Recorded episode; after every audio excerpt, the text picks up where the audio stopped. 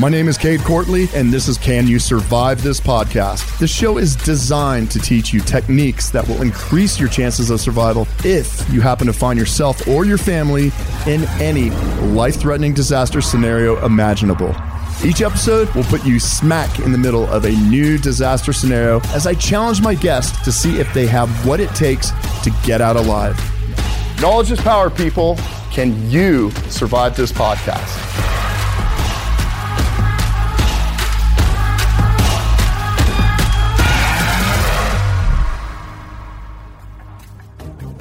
Folks, my fellow survivors, if you can hear the sound of my voice, it means you're still alive and it is my continued mission to keep it that way. Welcome to another episode of Can You Survive This Podcast? I'm your host, Cade Courtley. Today we have an amazing guest, a true survivor. He is a retired United States Navy SEAL officer, served over 21 years of service with multiple combat deployments to uh, South America, Iraq, Afghanistan. He's a New York Times best-selling author I didn't even realize he could read when we went through training, but he is a best selling author, which is amazing. I want to say a quote real quick before I introduce our guest. The mark of a person is not found in his past, but how he overcomes adversity and builds his future. Quitting is not an option. Folks, chew on that for a while because we're in a time when we need to live that kind of life.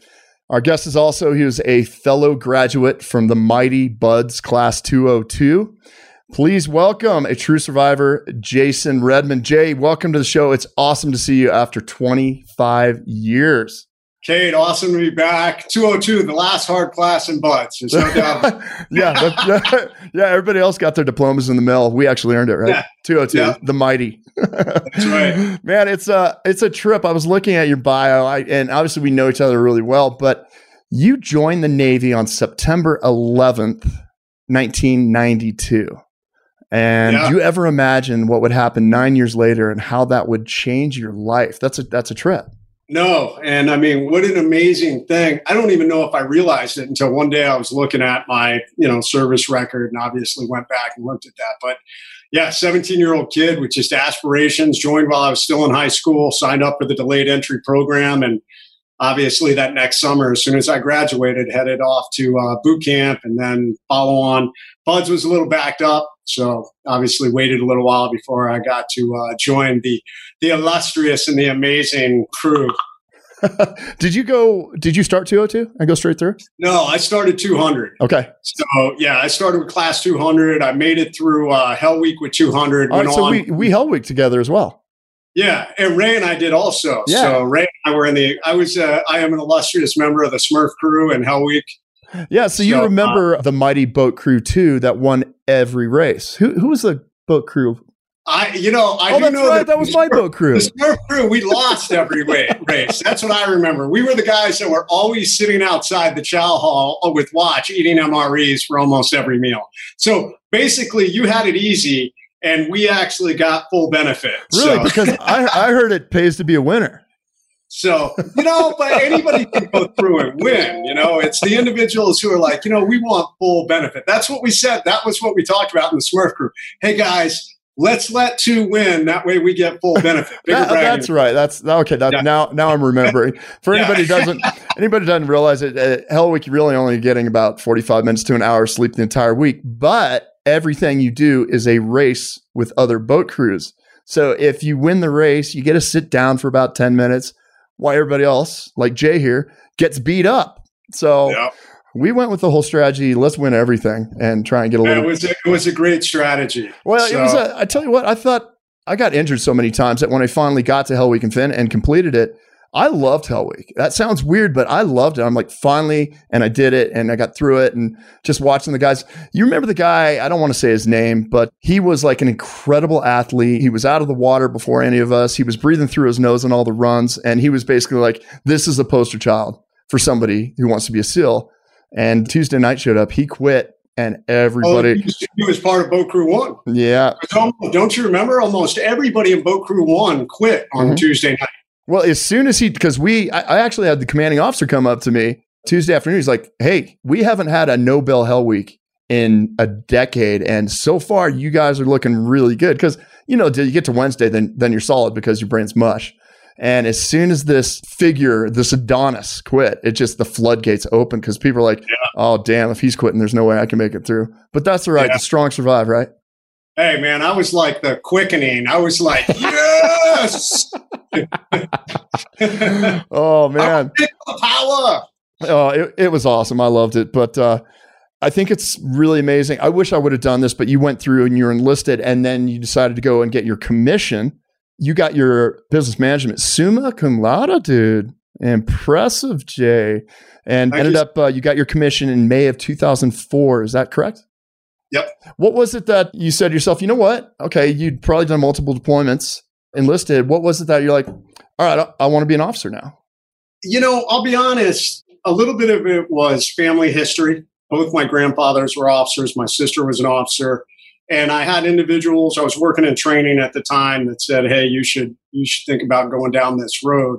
And I was kind of at a decision point in my career. I had the option, obviously, to go to the next tier, I had the option to put in for this commissioning program. And we were still pre 9 11. This is in 2000, the summer of 2000. And I was uh, getting pretty serious with a young lady at this point.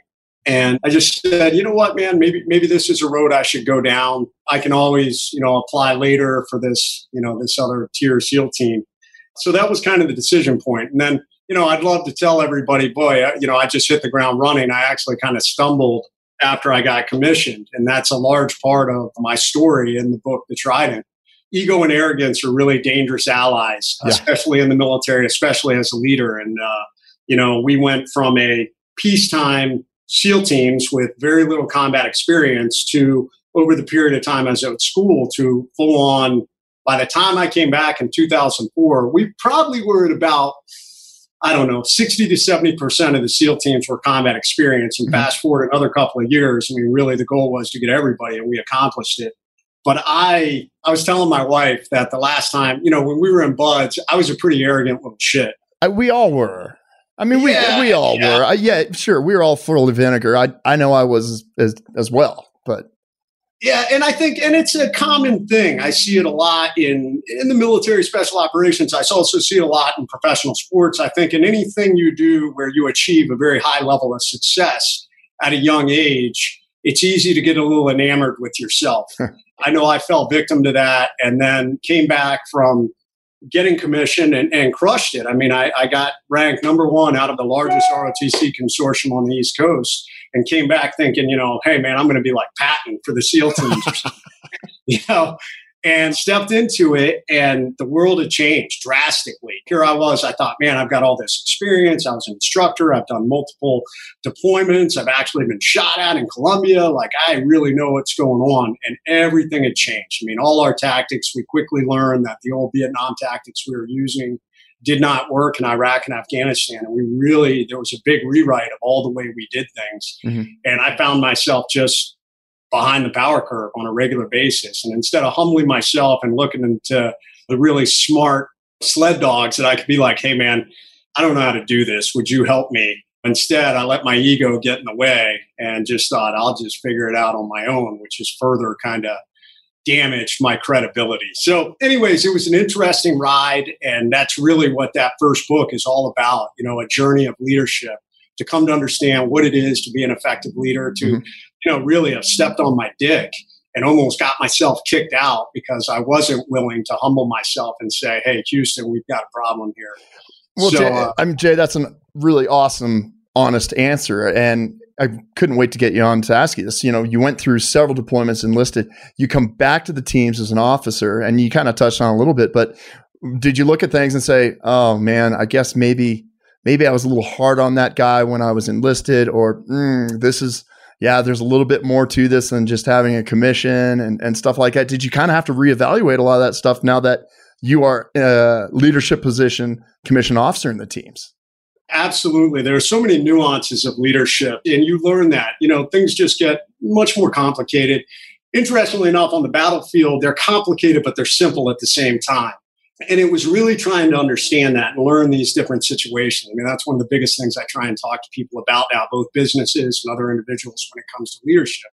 I learned a lot and I really learned that, you know, both humbling yourself and we talk a lot in the military about leadership by example, mm-hmm. but really you come to understand. I, I speak often, I wrote about this in my second book, The Three Rules of Leadership that I encourage any company, any team, any organization to follow. And really, when I screwed up and found myself at Ranger School, I came to find that, you know, I was I was saying, hey, follow me but I wasn't really following these three rules of leadership. And rule number one is lead yourself first. The truly great leaders you see, you know, the best leadership advice I was ever given, and this is the fundamental part of rule number one, is people will follow you if you give them a reason to.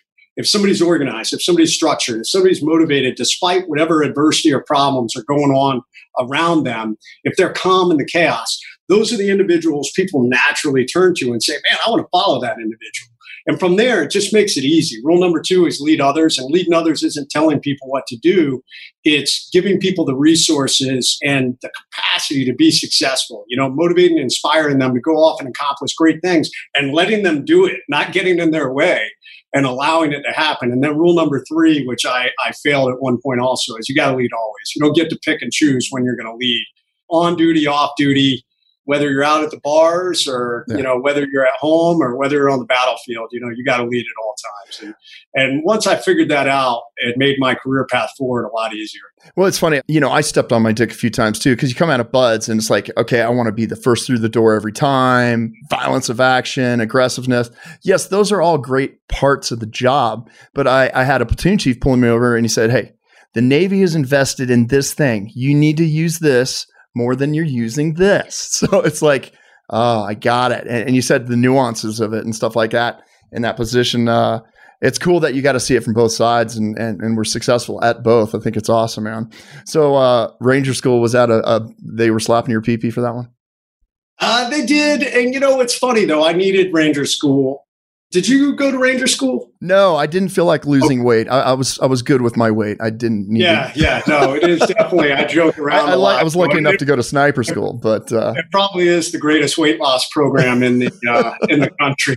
Yeah. But anyways, it, it, was good for me. I needed it. And Ranger School, it's a heart and soul. It is a leadership school, and yeah. it just is. Uh, you know, your ability to lead and focus on problems despite all the adversity around you I think our officers definitely get that at BUD/S, but enlisted guys, sometimes if you're not a boat crew leader, you don't necessarily, you can just get away with going through the motions, if that makes sense, and mm-hmm. people can understand that. Absolutely. Because it really is a harder level to step up and lead with chaos and adversity and think and make decisions. Whereas for some of us, you know, I was an E2 when I went through BUD/S, man. I just, you know, you pointed a direction to go and I went it's a whole lot different when you're actually having to lead and make decisions. And that's what Ranger School does. And, and I really needed it. It enabled me to come to grips with both my strengths and weaknesses and really understand leadership. And that's, I think, for the first time in my life, it, it helped me to grow up and figure out what it is to lead.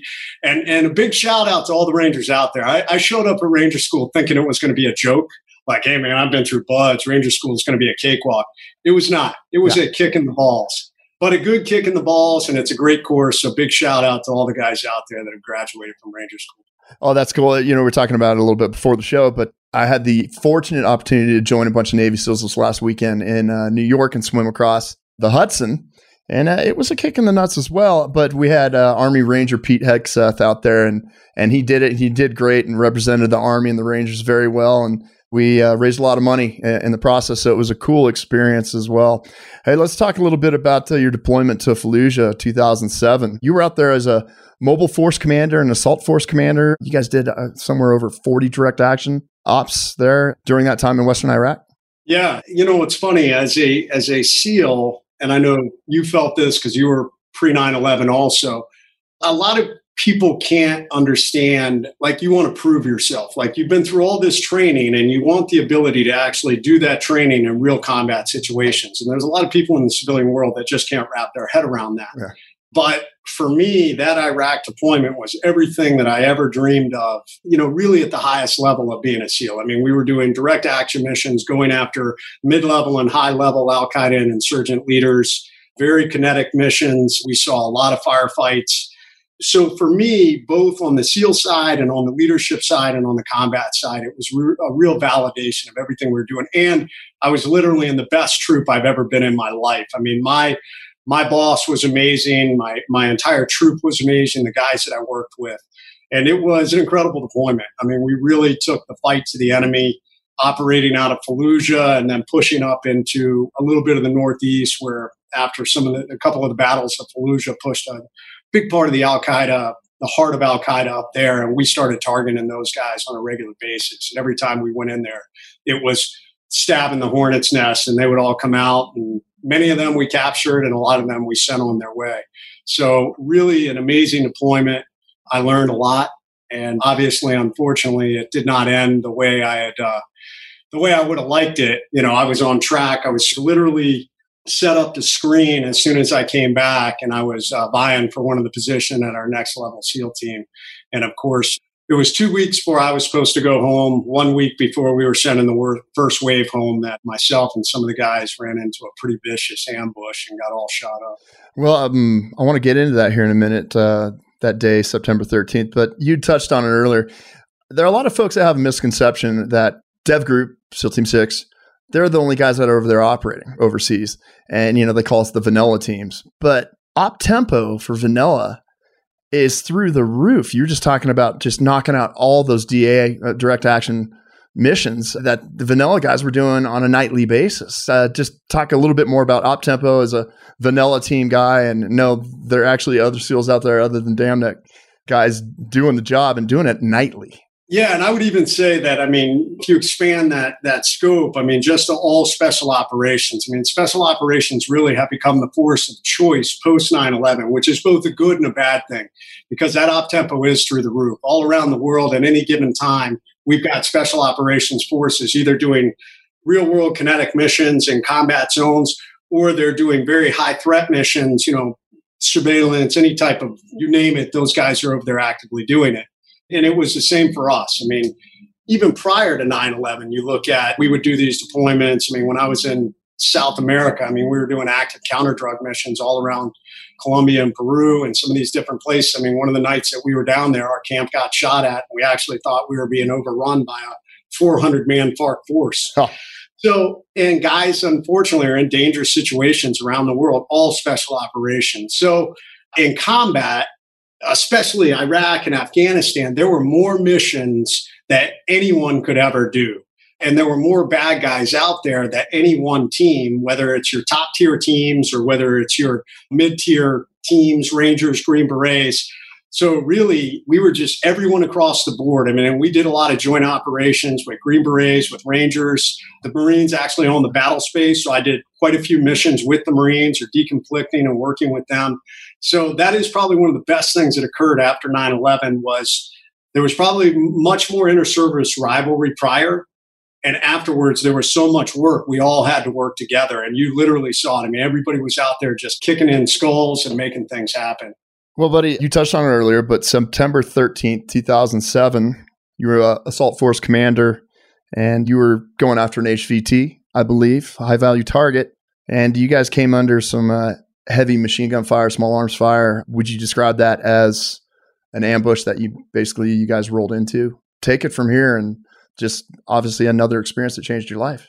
Yeah, yeah, big time. There's been a couple of pivotal days in my life. One occurred at Ranger School where it shifted my mindset on what leadership is, and the other one, you know, occurred on the battlefield that night on September 13th. And uh, it was an area we had been into on multiple occasions, a, a really hot area. Every single time we gone in there, we gotten into big firefights. June 21st, probably only several hundred yards from that location, we got a huge firefight. We had several guys wounded. Our interpreter got severely wounded and ended up having to leave country. So, fast forward to this night, and a guy we'd been tracking all deployment happened to pop. And basically we thought that he was going to be a specific time and location, something we call a time sensitive target. So we mm-hmm. spun up on it pretty quickly, but waiting for the final approvals. Some of the approvals had to go pretty high just because of what was happening. So we were waiting, we were waiting. We finally got approval. About, I don't know, 1 a.m., we launched on this target and we flew to it. We landed on the initial compound and no one was there. Frequently happens And we really thought it was going to be a quiet night. We found a bunch of IED making components. Basically, our EOD guys were taking all that, they were going to blow it up. And we just thought that was going to be it. While we were sitting there waiting, our snipers started noticing a whole bunch of activity on another house about 150 yards away. And that's unusual, especially after guys in blacked out helicopters come in and they're breaching and making a lot of noise. The only people that typically are moving at night after that happens are bad guys. Yeah. And so we were watching them. My boss came up, the ground force commander, and said, Hey, I want you to take your team. Let's maneuver. We just watched five guys come out of this house and run into some vegetation. We'd seen this before. Oftentimes they would hide, you know, not fully understanding some of our capabilities. Took my team. We maneuvered on these guys long story short, we walked into a, a, very well executed ambush. The five guys that our snipers saw were the last part of the security detail for that HVT leader. He was inside the house. We estimate anywhere from a 12 to 14, 15 man ambush line in that vegetation. Two PKM machine guns, oh. multiple 47 shooters. I mean, we were right in the kill zone. Yeah. So six of us, uh, five SEALs and our interpreter, you know, and three of the six got shot up. I was stitched across the body in body armor. I took two rounds in the left elbow, which in the firefight I actually thought shot my arm off. Rounds off my weapon, rounds off my helmet, left night vision tube shot off. Our medic took a round right below the knee, which almost severed his leg. One of our other guys ran forward to grab the medic and start to drag him back there was nothing behind us except for thousands of yards of empty Iraqi desert. And fortunately, there was a large, like John Deere tractor tire about 15 yards behind me. So the guys fell back to that. While the medic was shot, or the guy ran forward. I tried to continue to shoot and lay down fire. And it was at that point, I was also yelling, which in the dark, the enemy is pretty smart. The guys we ambushed, or the guys that ambushed us, were very experienced. We later found out they were foreign fighters from someplace with a lot of experience. And obviously they knew, hey, key in on anybody that's yelling out commands. It's going to be a leader trying to mm-hmm. take them out. And I found myself on the receiving end of both of those PKM machine guns. Oh. Which is a really uncomfortable place to be. well, I mean, that's what I wanted to talk about. This is an example of something that this many people that would be listening to this would be able to understand or, or be like, yeah, yeah, I was kind of in a situation like that. You're there, you've taken, you, you've been hit, thought process? Did everything slow down? You're like, okay, I got to get my guys out of here. What what was the thought process? You know, I'd say uh, with that first 60 seconds after realizing, boom, I'm dinged up.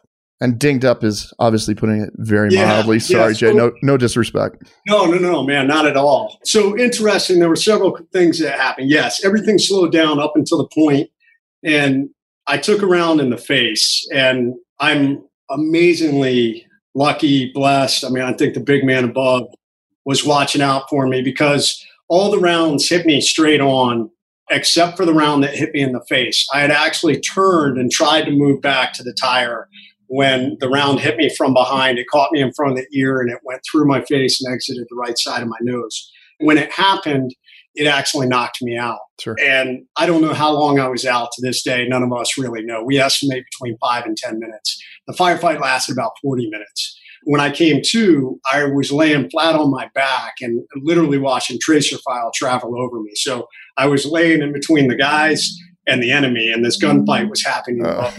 And thankfully, I I kind of recognized it quickly enough to think, okay, you're still in this gunfight. Don't sit up.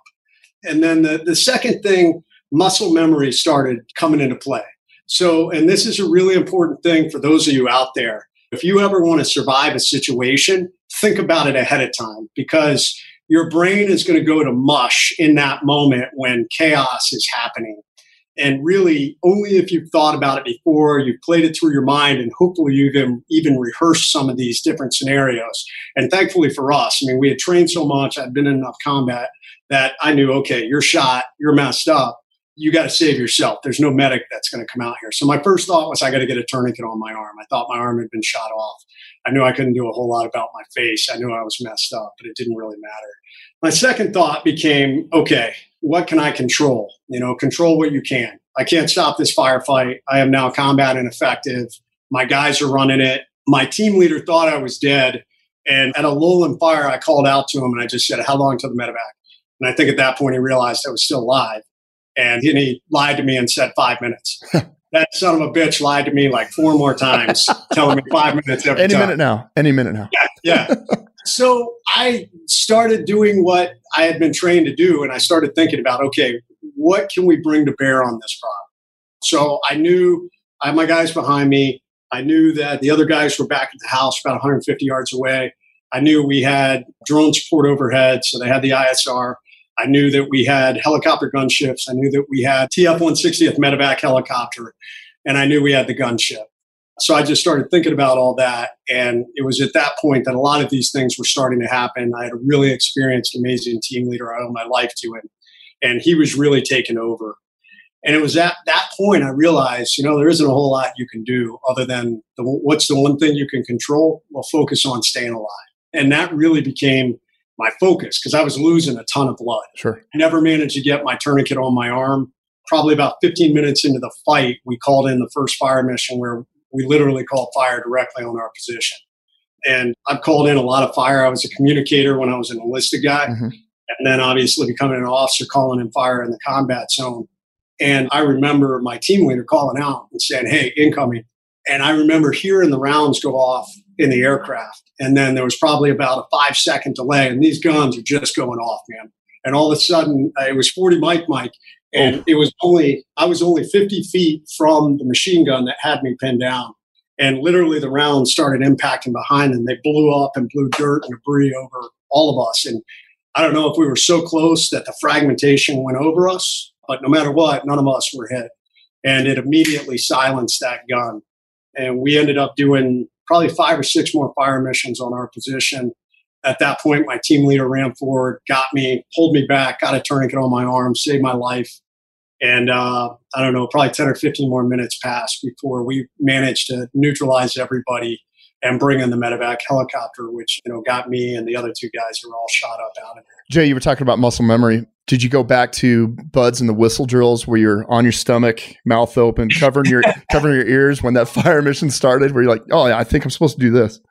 no, I, will be honest, man. I was just kind of like. I mean, you had you had a front. I, I was. You had a front row seat, yeah, dude. yeah, and it was amazing. Uh. I will say it was, uh, and I called in a really close fire on that June 21st firefight we actually called in fire on a house that was only 60 yards away from us. We ended up taking, we had shooters and a machine gun on that roof. And we literally on the rooftop of the other house. So we had a front row seat. And yeah, much different when you're laying literally, geez, 15 yards from the impact ground. what a lot of um, folks don't realize is when somebody gets hurt in a situation like that, people don't just go running to that individual trying to help them out they've got to deal with the problem or they're going to be more individuals that are hurt or killed. And so it's the old, you went into the classic self aid, then the buddy aid because you knew, all right, I got to take care of this because these guys have a much bigger problem with these two machine gun nests and, and the individuals that are firing on them. So, yeah, folks, you don't go running in and help the guy who's wounded until you've dealt with the problem that you're dealing with. Win the firefight, then deal with the wounded and that's probably hard for I don't know some people. I mean, it was something that I think real quickly I was like, "Hey, you're just gonna have to be patient, man, and it's your job to stay alive." Like I've never felt any fatigue like I felt. Like everything in me was like, "Just go to sleep, man." Yeah. Felt like I was treading water with ten thousand pound weights, and wow. they were just trying to pull me down in the darkness, and it just took everything in me. But I was like, "That's your job, bro.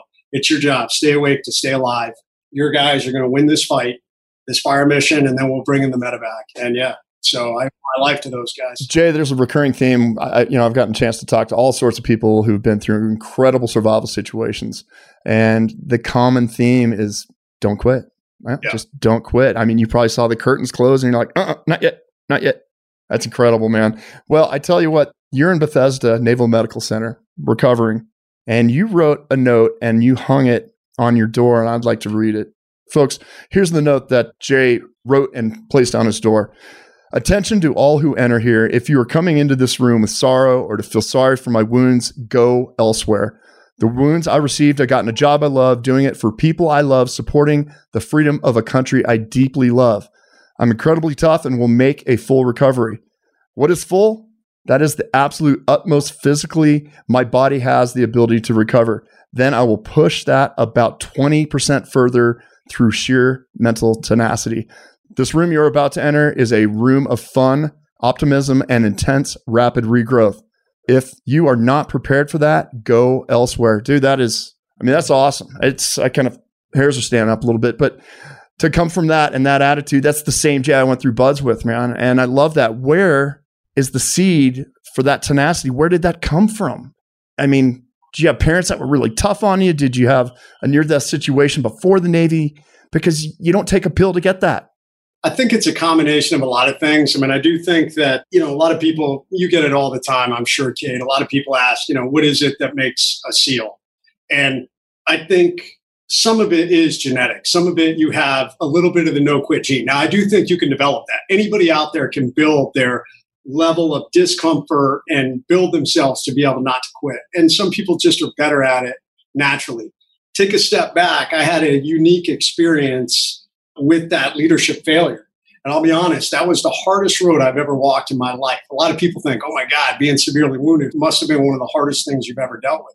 It wasn't. It was really damaging my reputation and my credibility as a SEAL and facing the prospect at one point of almost being kicked out being told, hey, there were guys that were like, take him to a trident review board. I, I, was suicidal. I actually sat in my room in Afghanistan and put my pistol in my mouth and thought about blowing my head off when all that happened.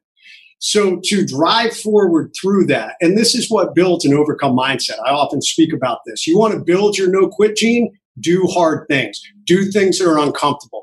Do the things that, even though you don't want to do, and even though everybody out there tells you you can't do it, do it anyways and that really was that grind to come back and prove I had the ability to lead, to prove I had the ability to be a part of this community, and to slowly build back my reputation.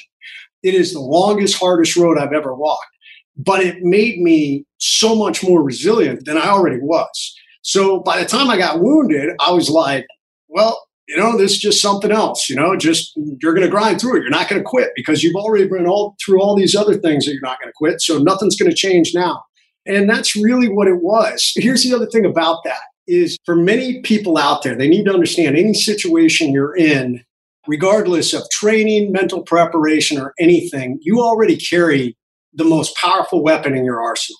And that is you have a choice. You have a choice in how you're going to deal with it. You can either lay there and feel sorry for yourself and wither up and die, or you can get off that X and maybe you'll only last a few more seconds. But guess what? You last a few more seconds longer than laying down and dying. I'd much rather die on my feet knowing I'm attacking into it than just to lay there and wither and die. And that's the most powerful thing you have. You have a choice. And so many people in difficult situations that they never thought they'd be able to get out of have gotten out of them by that sheer factor that they actually got up and they drove forward. They chose to try and overcome. And, and I don't know, man, that's what I did in that hospital room, I was like, I'm not going to feel sorry for myself.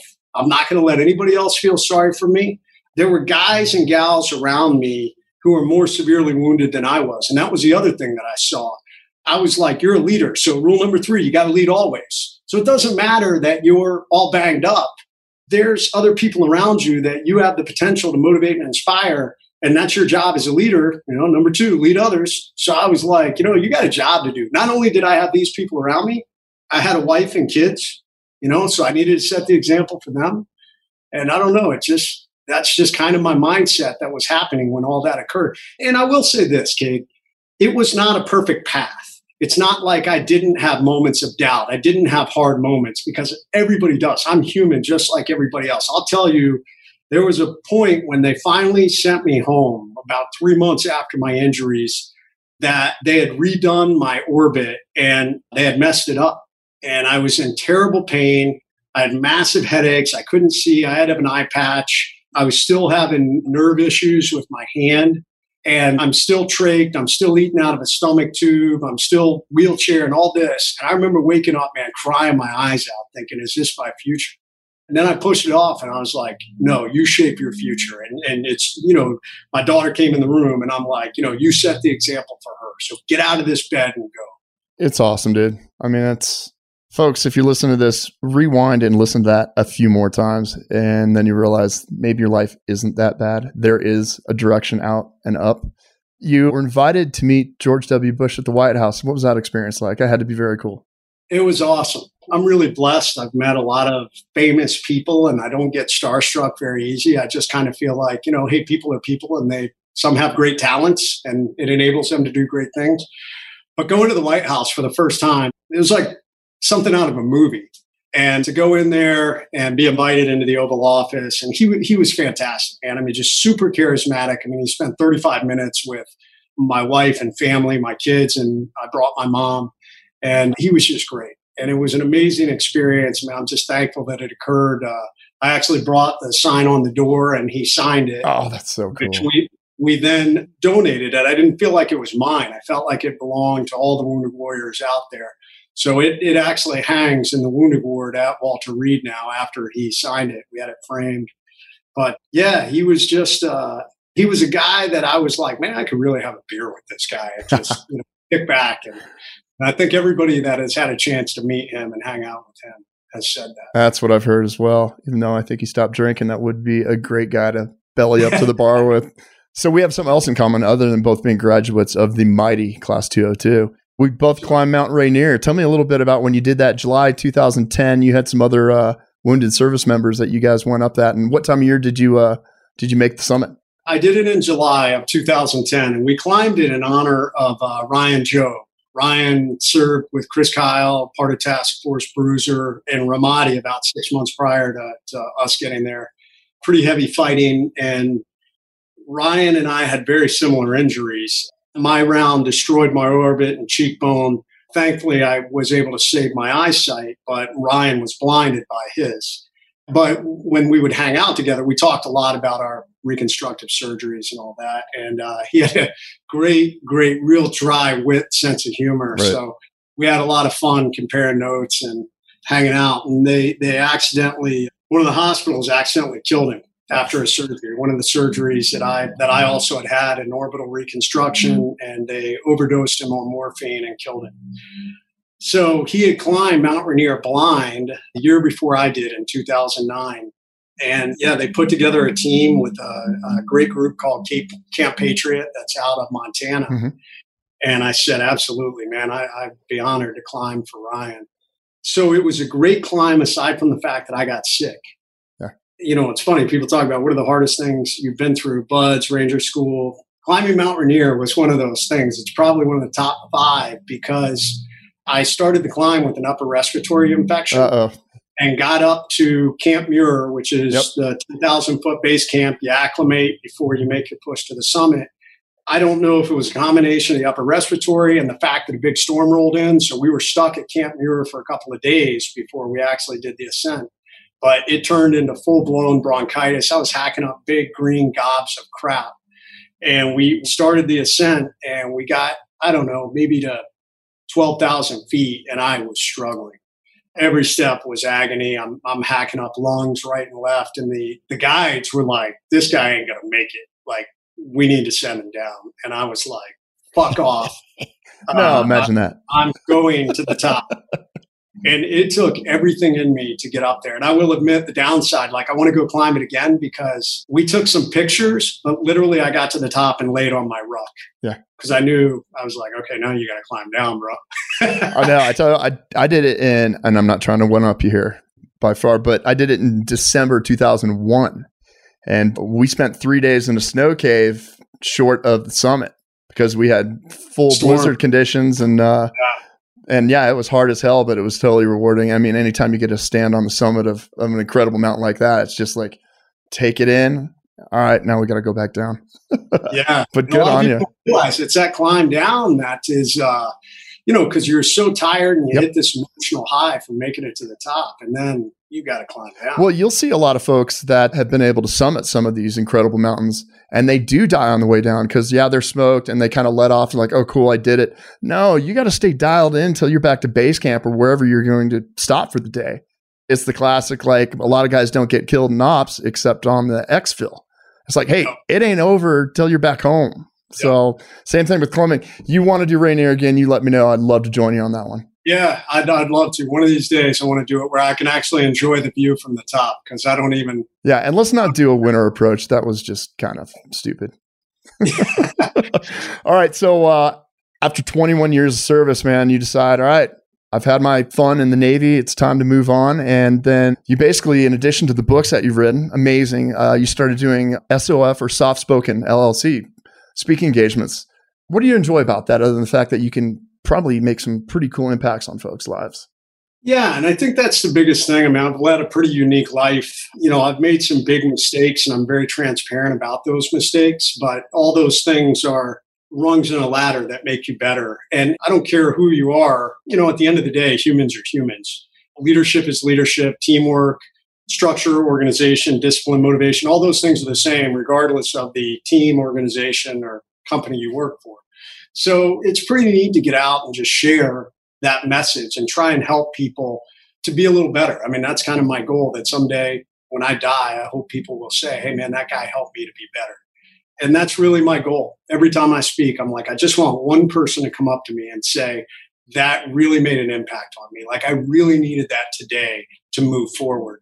And that's been neat. I've been able to do that all across the US, even internationally a little. And uh, just to share this story and try and help people to build better leadership within themselves, within their own teams, within their own organization, create better balance within your family. Mm-hmm. This life is short. You never know when you're going to go. So making sure that you invest in all the right things, job being one of them. Success isn't necessarily always measured by money and helping people to understand that. Well, Jay, you have so many amazing messages that people I think are really starving for right now. So folks, anybody who's out there listening to this, how can they get a hold of you to come and speak to folks? Yeah, if you go to jasonredman.com, that's my main website. I'm on all the social media platforms. On jasonredman.com at the bottom is all my links. I will tell you, I'm most active on Instagram. If you write me on Instagram, I do my best to write back. I don't have anybody else that's uh, responding that. It is me. Although sometimes I get inundated and uh, I will get behind. And then, yeah, that's what I'm doing. I've got a group coaching program called the Overcome Army. It's just I tried to make a program that helps people to become the best version of themselves. So you can find that through my website. And that's what I'm doing. Right now, we're doing a lot virtually. Sure. I just joined a new company, actually. I got a new project. So, uh, working in the technology space a virtual streaming and event technology company out of Dallas. So, I'm looking forward to helping to grow them and grow that and get out there with some of this newer technology and make a difference. Oh, that's awesome, buddy. Hey, Jay, if you could have a conversation with 17 year old Jason Redman the day before he starts BUD/S, like a one minute conversation, what would that be like? I would tell him to humble himself and be a, you don't know everything, you know? And it's funny, as I get older, a lot of people give you advice, and I don't know why it's human nature that we're like, oh no, you don't know. So i'm going to do i'm going to do this anyways because i'm going to do it better than you did it and i won't have the same problems. And 99% of the time you have the same problems and you get to the other side and you look at that mentor or whoever gave you advice and you're like yeah you were right. So i would tell myself hey man shut your mouth and listen a little more and actually follow the advice that people give you because it's going to make your path a lot easier. Because let me tell you something dude you are getting ready to walk a super hard path and you're going to make it to the other side, but you are going to be fucked up along the way. And if you listen to me, you may still learn, but it'll be a little bit easier. so basically, try not to step on your dick repeatedly. Exactly. Jay, we do something on the show, and it's it's kind of weird for me putting a team guy through this with all your experience. So I'm going to see if I can throw a few curveballs at you to make you earn it. But we do what we call hypothetical survival world, where basically I'm going to drop you into a situation, a life threatening situation, and you're going to have 10 opportunities to try and get through that. I'm going to give you an option A or an option B. So it's a lot like the choose your own adventure books, if you remember those. Love it. Now, for every right answer, Jay, plus 10 points.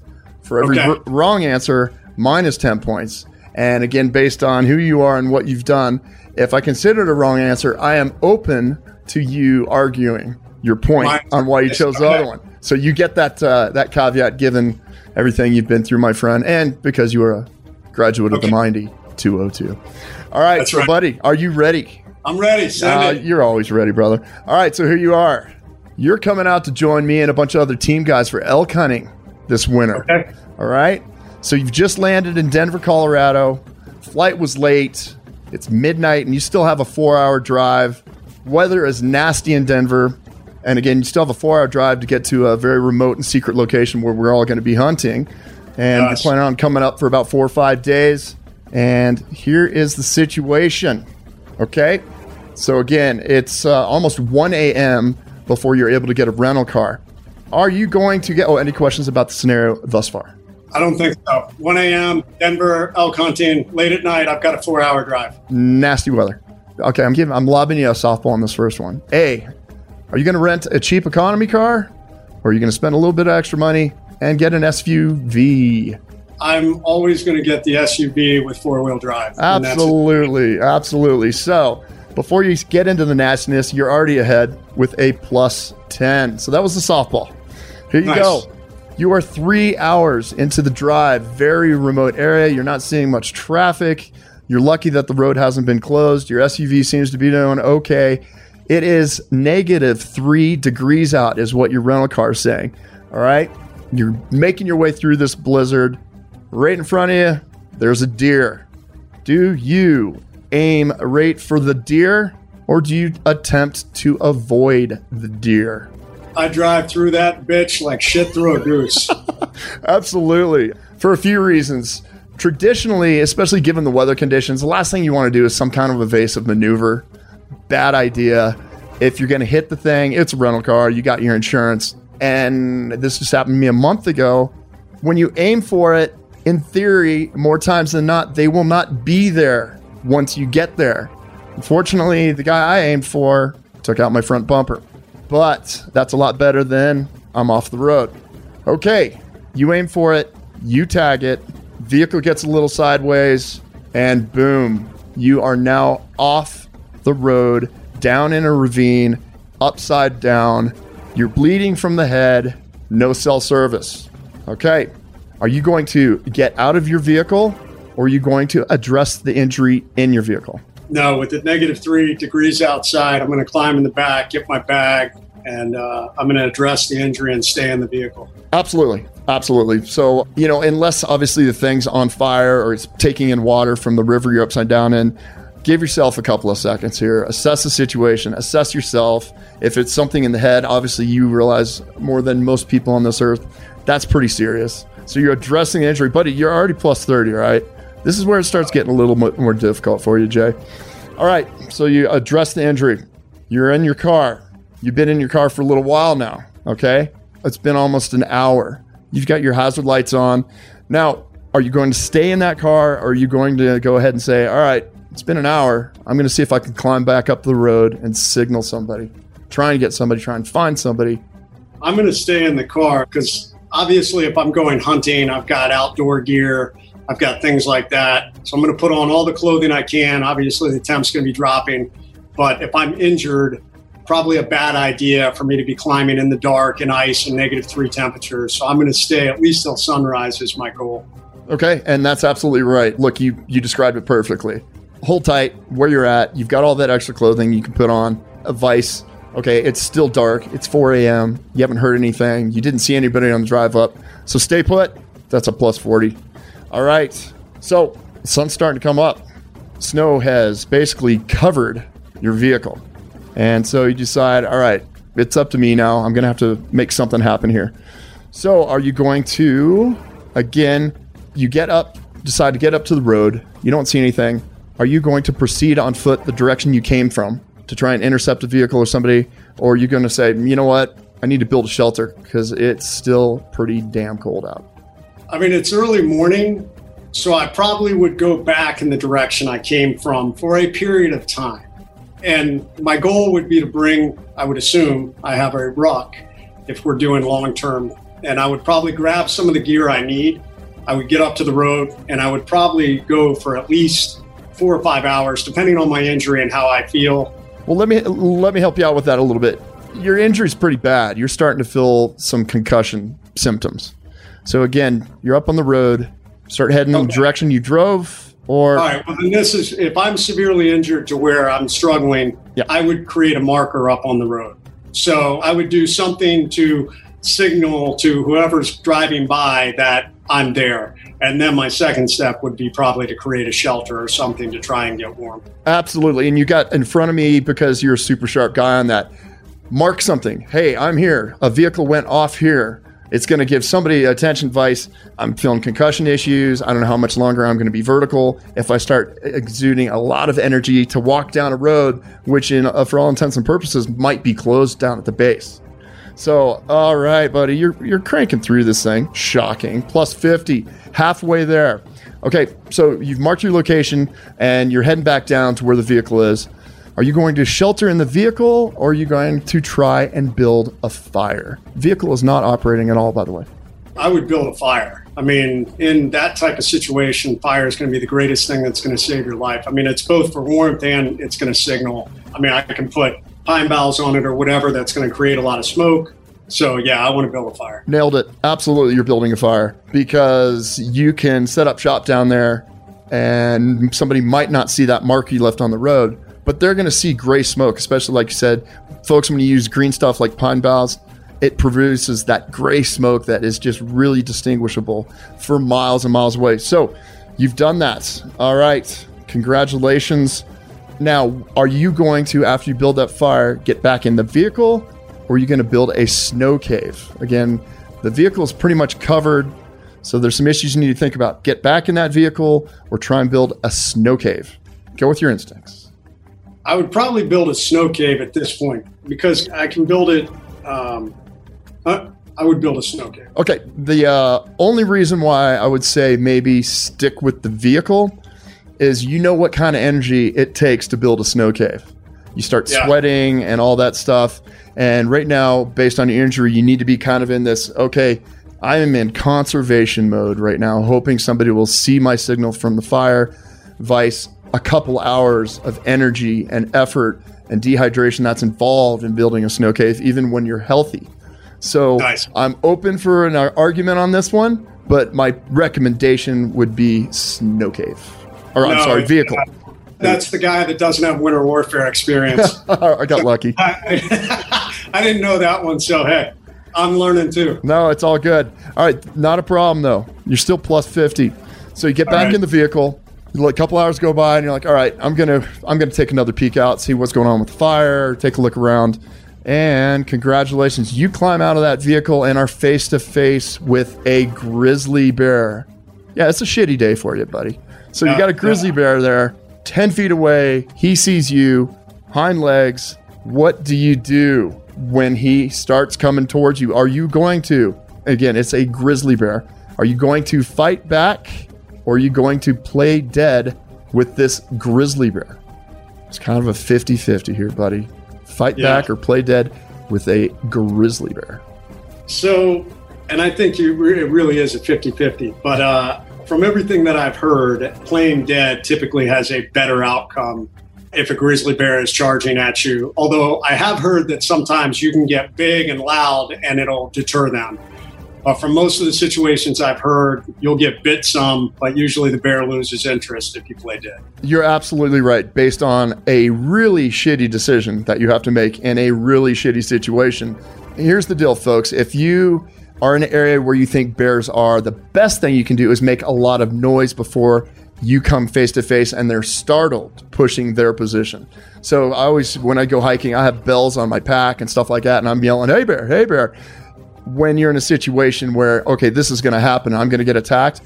Grizzly bear, also known of as a brown bear, easily identifiable by a huge hump over their shoulder blades. If it's brown, lie down. If it's black, as in a black bear, fight back. So, yes, in theory, if you play dead, a grizzly should lose interest in you pretty quick, although it's not going to be fun laying in a ball and getting torn up for a minute or two.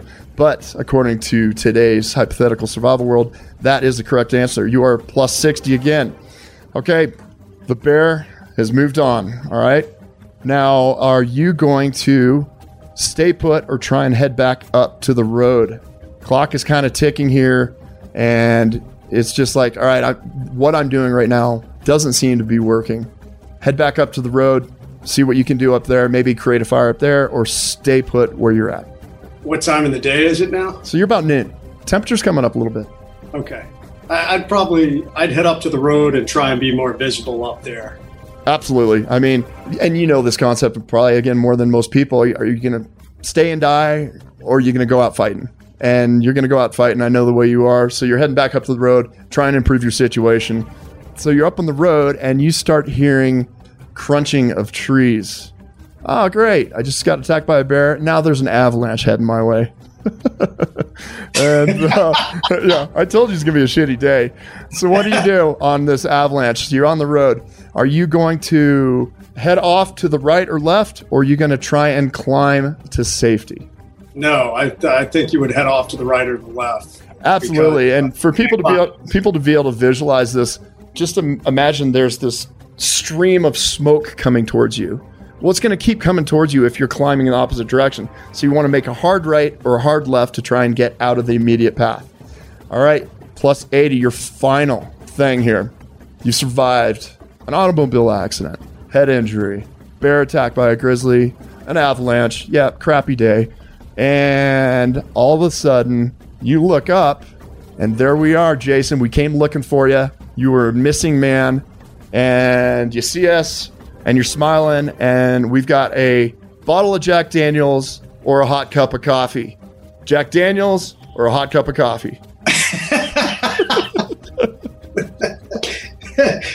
I've got a head injury. You know, I, I got to tell you, I don't know what the answer. It, it, doesn't really matter. No, I would definitely be having Jack Daniels after this day. well, you know what? I'm going to make it easier. We put Jack Daniels in your coffee, so you're set. Yeah, buddy, you survived and you thrived. You did great with the plus 80 points on this one. Congratulations, you made it. Jay, we do something on a, we call it an AAR after action report. Is there anything you learned from this? I learned a ton, man. I learned a ton about you. I, I did, not know. Absolutely, man. I never did a. Uh, was a jungle warfare guy, so I never went through winter warfare. So, yeah, I'll be honest. That was the one question I kind of struggled with because I was like, huh, you know, do I get in the car or do you stay warmer in a snow cave?